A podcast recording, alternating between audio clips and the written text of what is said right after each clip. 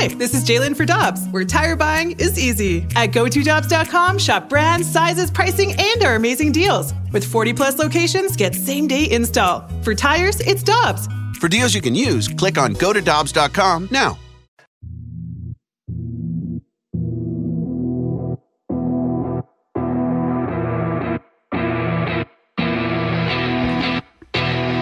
Welcome back into Karraker and Smallman here on 101 ESPN. Dan McLaughlin, the voice of the Cardinals, and for Randy Karraker this entire week.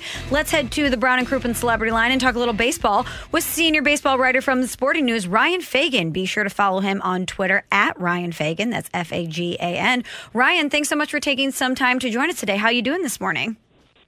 I'm doing well. I'm doing well. How about you? We are doing well here in St. Louis, and we want to start there with the Cardinals. You know, we follow the Cardinals obviously cl- very closely on a day to day basis, but how are the Cardinals viewed nationally?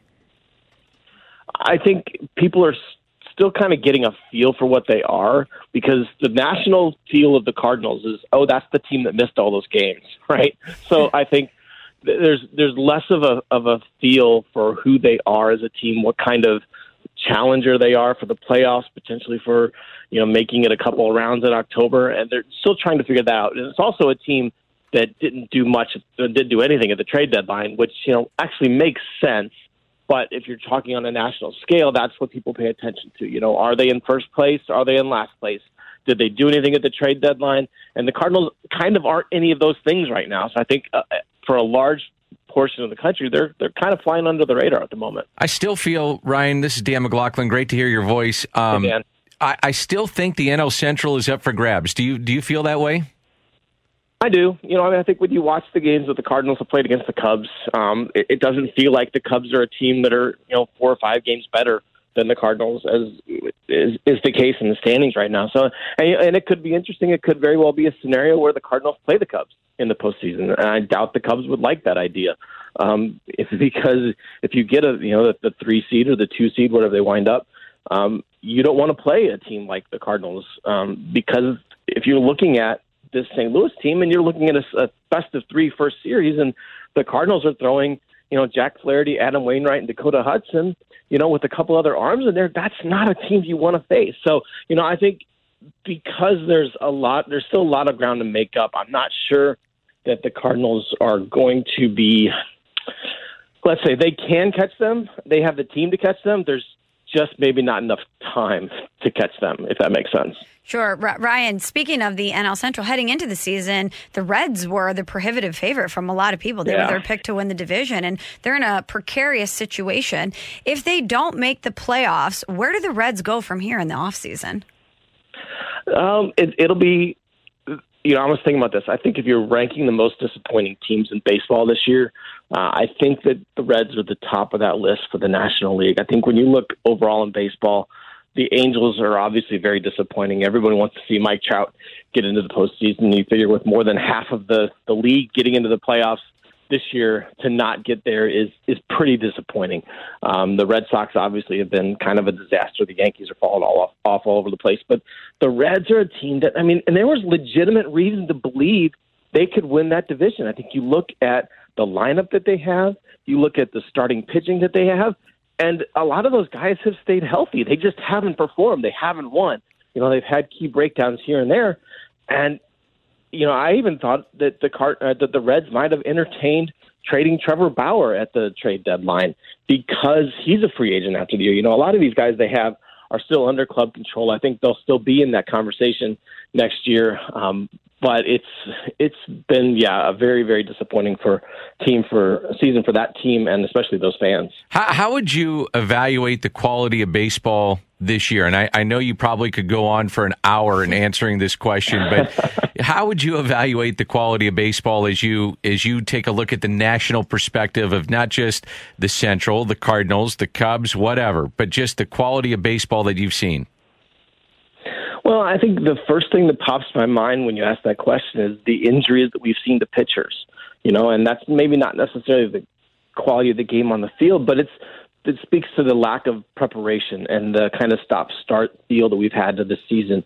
And that kind of leads into we've seen some sloppy play. We've seen some maybe a little bit more than we have in past seasons when you have, you know, the full spring training leading up to it. And especially at this point of the season, usually at this point of the season, teams are, you know, operating, firing on all cylinders. And we're seeing, we're still seeing games all over the place being won and lost um, because of, of mental errors and because of things that shouldn't be happening at this point of the season. You know, I touched on the Yankees earlier, and the Yankees have had some issues with injuries, right? But they've also had just players not performing, and they've lost games in very, very sloppy fashion. That a team that is still, uh, well, was considered one of the favorites to win the World Series, and actually Vegas still considers them one of the top three favorites, which blows my mind. But that's another subject. So you know, we're still seeing some sort of you know less than stellar play out there, and I think that has a lot to do with the with the way that this season has been broken up so much. Senior baseball writer from the Sporting News, Ryan Fagan, is with us here on 101 ESPN. Okay, Ryan, we talked about some disappointing teams, but which team is kind of close to the playoff bubble right now that you think is most likely to get in? I mean, I think you know when you look at the Cardinals and you look at where they are, um, they're not locked in by any stretch. You know, just a couple of games ahead of the Brewers, and Milwaukee could could make a nice little run there. They have the team to do that, and you know, so many games between the Brewers and the Cardinals coming up. But you know, I do think the Cardinals are in position to, you know, especially with that rotation that they have, if they can get through this stretch of doubleheaders, right? And there's no team in baseball more thankful for the seven inning game as opposed to the nine inning game for the doubleheaders than the Cardinals because of what they have to go through. So, you know, maybe that benefits them a little bit as long as they don't have starters going two innings uh, when when it's not planned.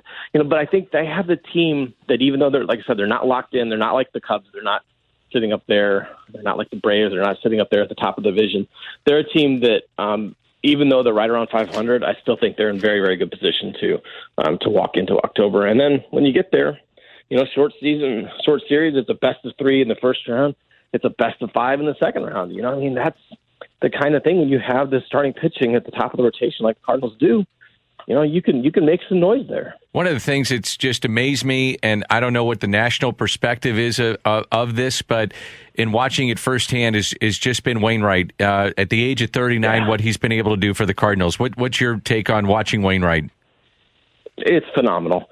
You know, I mean, he's a guy that that wants so badly to be what he was um, when he was contending for Cy Youngs, and he's been that. And I think that's incredible. You know, we've seen at times over the last couple of years that he just he just hasn't been able to make the pitches he did in previous seasons, in his Cy Young caliber seasons.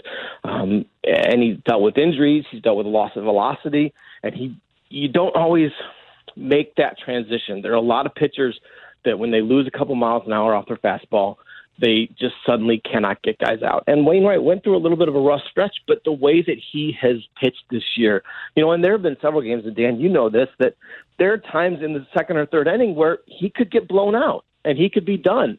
And then all of a sudden you turn around and he's pitching into the seventh inning, you know, and it really is one of the great stories. And, you know, as someone who is a couple of years older than Adam Wainwright, but not way older than Adam Wainwright, I love seeing it. Yeah. I think it's great.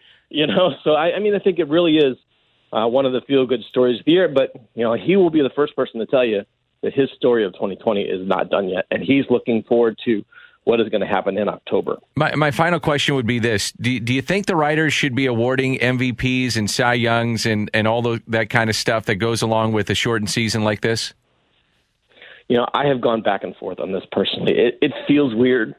You know, it, it does. It feels weird to give an award for 60 games. I mean, normally 60 games, we talk about that in terms of, you know, full season voting. That's a small sample size.